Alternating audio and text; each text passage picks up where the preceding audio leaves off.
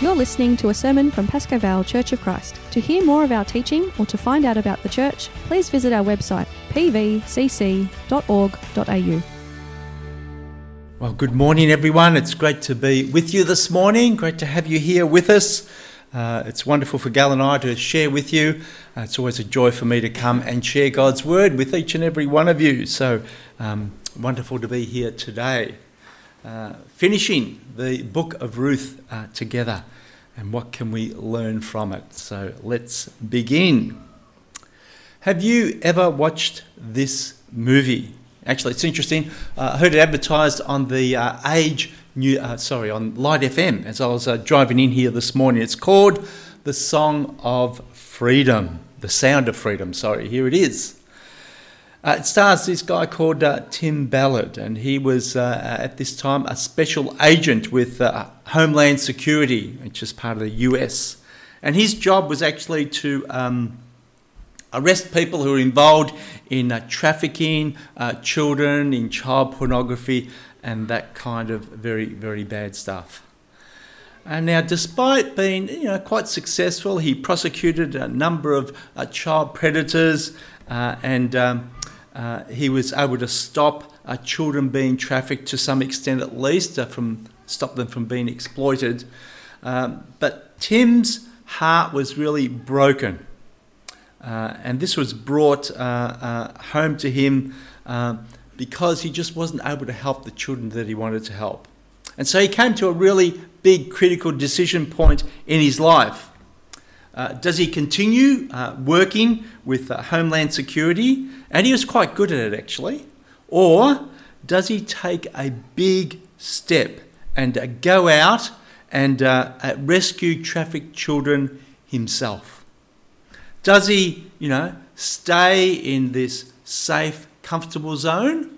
Or does he make a really costly decision that can have a, a greater impact, you know, on the work that he was doing. It could save more children. Well, you guessed what he does. Obviously, otherwise there wouldn't be a movie, would there? Tim uh, resigns from Homeland Security, says goodbye to his wife and his children, and he goes off to Colombia. And at the end of the movie, it says that by the time Tim left Colombia, he and his team had rescued something like 120 children and arrested more than a dozen traffickers. Uh, so what he did, you know, was really brave. It was courageous, really, and very costly to him as well. But it definitely changed the lives of those children that he rescued. Well, you know, today's passage, in today's passage, we also hear this story of a very courageous young man called Boaz, don't we? And this man, he changed the lives, certainly of Naomi and of Ruth, and I think more than that as well, because he changed the lives of the generations that came after him.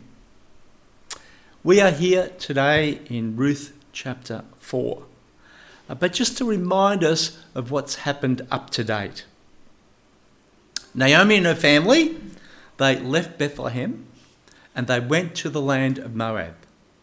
There, um, her sons married Moabite women, uh, Ruth and Orpah, and um, all the men then died, which was very unfortunate, leaving Naomi and leaving Ruth and leaving Orpah uh, alone.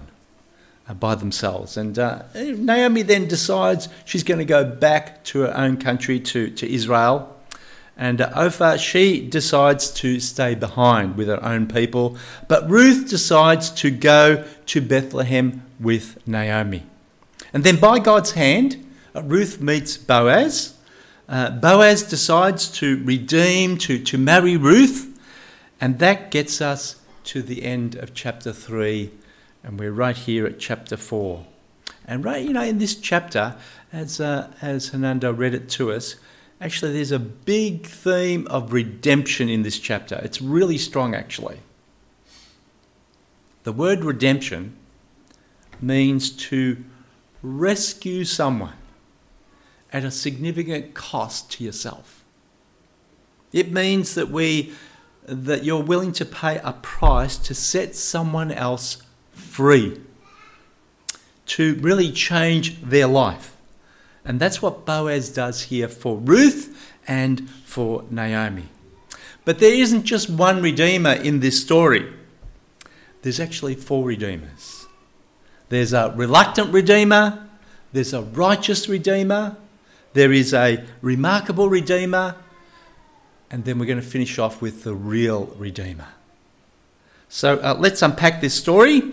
Let's understand uh, for ourselves all that it means for us today as well. Let me pray.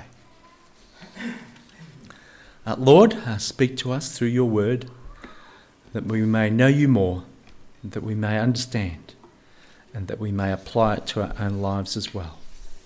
We just commit this time together now, Lord, in Jesus' name. Amen. First of all, let's look at the reluctant Redeemer. In uh, chapter 2, Naomi said that Boaz was one of our Redeemers. So there's at least one other Redeemer ahead of him. And uh, in the Old Testament, uh, God gives uh, his people this, this law, and this law is all about the redemption of property, so that the property would always remain in the hands of uh, the families uh, that originally had it. It comes from Leviticus and it says this And in all the country you possess, you shall allow a redemption of the land if your brother becomes poor and sells part of his property, then his nearest redeemer shall come and redeem what his brother has sold. Now, Naomi still had some land left that belonged to her husband Elimelech. So, uh, the nearest kin, that is the Redeemer, that's the nearest uh, person in relation to them, is able to buy that land from her, and that way she's going to get some money so that she can live. So Boaz asks this person, the kin, the nearest redeemer, to redeem the land, uh, and at first, this guy agrees. But in Deuteronomy chapter 25, God also talks about widows and, and how, um, if they don't have any children and they're still at, at childbearing age, then uh, her dead husband's brother or the nearest kin is required to marry her, to have children so that they can have a son, and then that son would carry on the name of the dead husband. And that way, that child would then inherit and continue uh, the line. And uh, Boaz points out to this Redeemer the day that you buy the field from the hand of Naomi, you will also require Ruth the Moabite, the widow of the dead, in order to perpetuate the name of the dead in his inheritance. And hearing this, of course, the Redeemer says, No way, man. I ain't doing this. And he gives a reason for it. He says, I can't redeem it for myself, lest I impair my own inheritance. Take my right of redemption for yourself, for I can't redeem it. So, this uh, reluctant redeemer, he's got a reason why he can't do it. And it's all about economics, it's all about money. If he marries Ruth, then he's going to be financially obliged to look after her, to look after any children that she will have, to look after Naomi, and of course, all of his assets will then go to Ruth's child, who will carry the name of uh, Mahlon, uh, Ruth's dead husband. So the financial sacrifice for him was just too much for him to bear. So he refuses uh, to redeem Ruth he refuses to redeem the land. Instead, he says to Boaz, Mate, you go, you take that responsibility instead of me. So then we get to our second Redeemer, the righteous Redeemer. Now, I could have called Boaz maybe the resolute Redeemer instead of the righteous Redeemer, because once Ruth showed uh, that she was eager to marry him, Boaz resolved to redeem. He made that decision. Yes, I'm going to do it. But I'd like to call him the righteous redeemer for three main reasons. First of all, because you know, we've seen Boaz, seen the type of guy that he is. You know, he's a really godly man. He's very kind as a boss to, to the people who work for him. He's good for the poor people as well. He's, he's quite a giving guy. And although Ruth is obviously an attractive woman, uh, he acts in a totally appropriate way with her. Doesn't take advantage of her in any way at all. In fact, when uh, Ruth woke him up, you know, in the middle of the night and, and asked him basically to marry her, um, you know, any man could have easily been tempted to say yes and, and perhaps to sleep with her straight away. But instead, Boaz, he praises her, he appreciates her, and he sends her home with a promise to marry her, but to do it in the right way. Secondly, with Boaz, as we see in today's passage, Boaz redeems both Naomi and Ruth, despite the cost to himself. He's uh, known, uh, you know, I mean, if he marries her, he's going to be known as the husband of a Moabite woman. Uh, his children are not going to be uh, pure blood Israelites. Uh, Ruth's children will carry not his name, but the first husband's name, Mahlon, and um, instead of his name all of his riches. And this guy seemed to be a pretty wealthy person because he owned quite a bit of land, didn't he? All that he owns will now belong to Ruth as well and to the children from her. He doesn't have to do this. He could have said, Nah, you're the first redeemer, your responsibility, not mine. But Boaz, you know, he lovingly obeys God's law of redemption, doesn't he? He shows his commitment to God, he shows his commitment to his own people, so that the name of the dead may not be cut off from among the, his brothers and from the gate of his native place. You see, Boaz does what is right, what God wrote in his law. Well, he's a righteous redeemer, thirdly, because because of just that, he obeys God, isn't he? He carries out the full intention of the law to redeem the land and to marry Ruth. He, you know, his approach was very different from the other Redeemer. He doesn't just um, uh, uh, think about himself, but rather wanting to do what God has said in His Word. He approaches the other Redeemer, he tells him, you know, what he wants to do, uh, but he doesn't jump the gun here. He, he involves the elders, he involves the people of the town, he makes sure that the elders and all of the people that they witness this legal agreement, this transfer of um, land. Um, and that way he gets the whole community's approval as well. And you see what happens here, you know, without Boaz, Naomi and Ruth, they would just probably die as poor widows. Without Boaz, the name of Elimelech would have been cut off from his land. Without Boaz, there's no redemption at all. That's why he is really the righteous Redeemer. The third Redeemer I'll call the remarkable Redeemer. Remarkable meaning um, a bit special, you know, an unusual Redeemer, so a bit surprising perhaps. And I think, you know, really worth mentioning. And of course, I'm talking about Ruth herself. After all, when uh, Naomi decided to uh, go back to her own country, to go back to Bethlehem, Ruth could have just stayed there in, in Moab, in her own country. But she said, Don't urge me to leave you or to return from following you. Where you go, I will go. Where you lodge, I will lodge. Your people shall be my people, and your God, my God. Where you die, I will die, and there will I be buried. May the Lord do so to me, and more also, if anything but death parts me from you. Wow, what words, hey?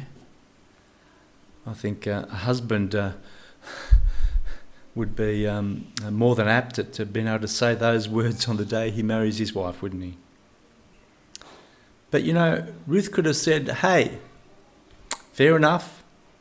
I'm just going to stay here in Moab, you know, with my own family. I mean, if I stay here, it's more likely that I'm going to be able to, you know, find a husband and, and get married again. But instead, Ruth decides to follow Naomi. And as a childless Moab widow, uh, she's really setting herself up for poverty and suffering for the rest of her life, isn't she? But she goes anyway. Because she loves Naomi, and it would seem that she loves Naomi's God as well she has really come to love God for herself. Without Ruth, there's no hope for Naomi at all. Because um, Naomi can't bear children herself anymore. She's too old for that. She'd just be, you know, a childless, um, husbandless woman who would uh, uh, just um, stay that way until the day she dies. Now, from the Bible, we've got no idea actually about whether Boaz was already married or not. It doesn't tell us here at all.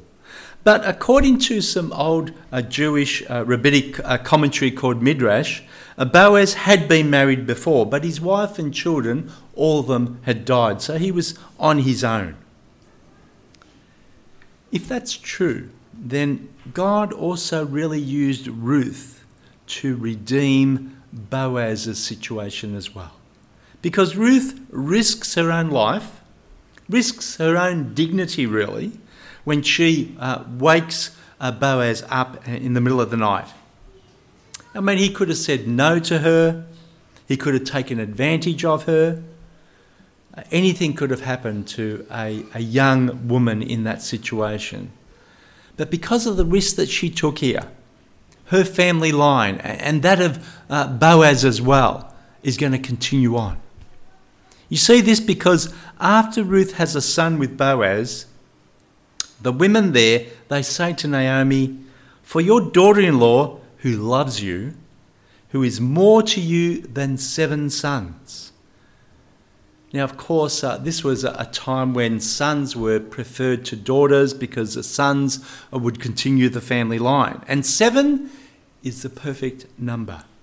And so, seven sons means a perfect family because of what Ruth has done here. This uh, childless Moabite uh, daughter in law.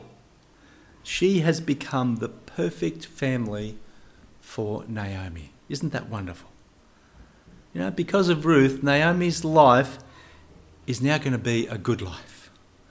Her dignity has been restored. Her place amongst her people, the Israelites, uh, has been restored as well. God very much uses Ruth here, doesn't she, to redeem both of them in this situation. She really is a remarkable redeemer. However, there's still one more redeemer to talk about, and I think this is the most important redeemer in this story. Then all the people who were at the gate and the elders said, May you act worthily in Ephrathah and be renowned in Bethlehem, and may your house be like the house of Perez, whom Tamar bore to Judah, because of the offspring that the Lord will give you by this young woman. You see, Boaz's house will be great, not because of him not because of Ruth, but rather because of the offspring that God is going to give to them. That's what the men of, uh, uh, of the town said to Boaz. And this is what the women said to Naomi. They said, Blessed be the God, the Lord, who has not left you this day without a redeemer. And may his name be renowned in Israel. He shall be to you a restorer of life and a nourisher of your old age. For your daughter in law, who loves you, who is more to you than seven sons, has given birth to him. The real Redeemer, uh, the one whose name will be renowned in Israel, the one who will be the restorer of life. It's not Boaz. The him in this story is his offspring. And who is his offspring? Well, the end of the book tells us. At least it gives us a big clue to it as well. It says there that the women of the neighborhood gave him a name, saying, A son has been born to Naomi. They named him Obed. He was the father of Jesse, the father of David. We don't know much about Obed. He's not mentioned uh, uh, terribly much at all in the Bible. He's only mentioned very briefly, and, and Jesse the same thing as well. But we know who David is. And God promised King David that there would be a promised king who would come from his line, who would establish God's kingdom forever. And now, of course, post the cross, we know who that king is. This offspring that was spoken about in Ruth is none other than Jesus himself. So, unlike the uh, reluctant Redeemer that we saw earlier, who uh, refused the responsibility he had to redeem uh, Naomi and Ruth, Jesus is the one who, who bears on his own shoulders the full cost of our redemption, of your redemption, of my redemption. You know, he doesn't have to do that.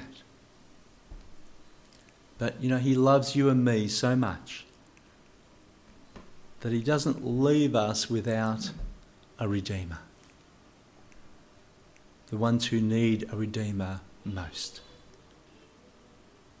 The nearest redeemer he refused because you know, he didn't want to impair his own inheritance. But Jesus redeems us so that we can inherit God's kingdom and become co heirs with him, with Christ. You know, like Boaz, who's willing to bear the cost of redeeming uh, Ruth uh, and Naomi. Um, because of this, he's willing to use his own riches, to share his own riches. And you know, so it is with us through Jesus. It says in 2 Corinthians chapter 8, For you know the grace of our Lord Jesus Christ, that though he was rich, yet for your sake he became poor, so that you, by, um, by his poverty, might become rich. You know, like Ruth who leaves her, her home country and goes into a life of poverty and suffering to, in order to follow God herself. Jesus, uh, he really leaves his heavenly throne in heaven, doesn't he? And comes into a life of poverty and, and, and, and suffering here on the earth in order to obey God the Father. Because he loves us, he loves his people and he wants to do the Father's will and complete the Father's mission. Because of what Jesus done in his life, in his death, in his resurrection, he becomes our ultimate Redeemer, the one who restores our life, now and forevermore as well. So let's look, you know, what have we learnt from this passage?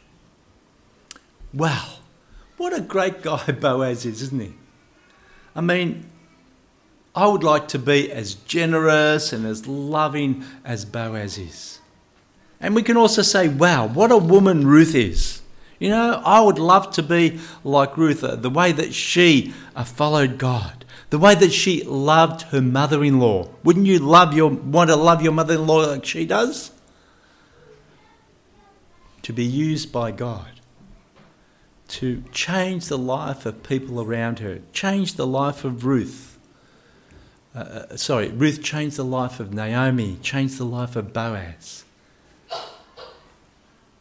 changed our lives too, down through the generations. But you know, no matter how good our intentions are, often the spirit is willing, but the flesh is weak, isn't it? You know, things turned out really good for Boaz and for Ruth and for Naomi. But you know, what if what if in all of your time, in all of your efforts of following God, like Ruth did, life doesn't get better always, does it? Sometimes it gets worse, it gets difficult.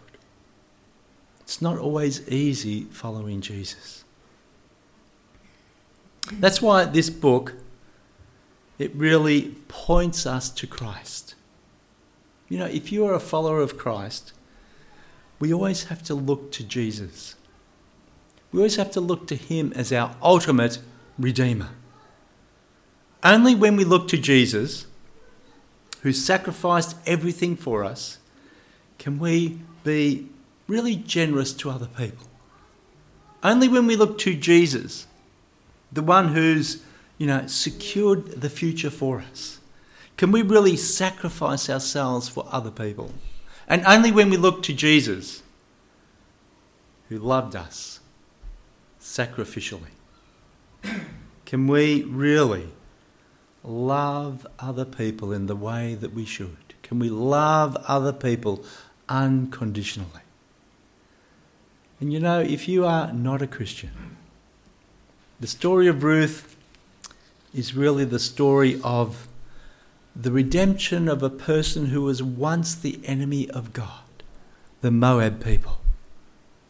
But now she has come into the family of God.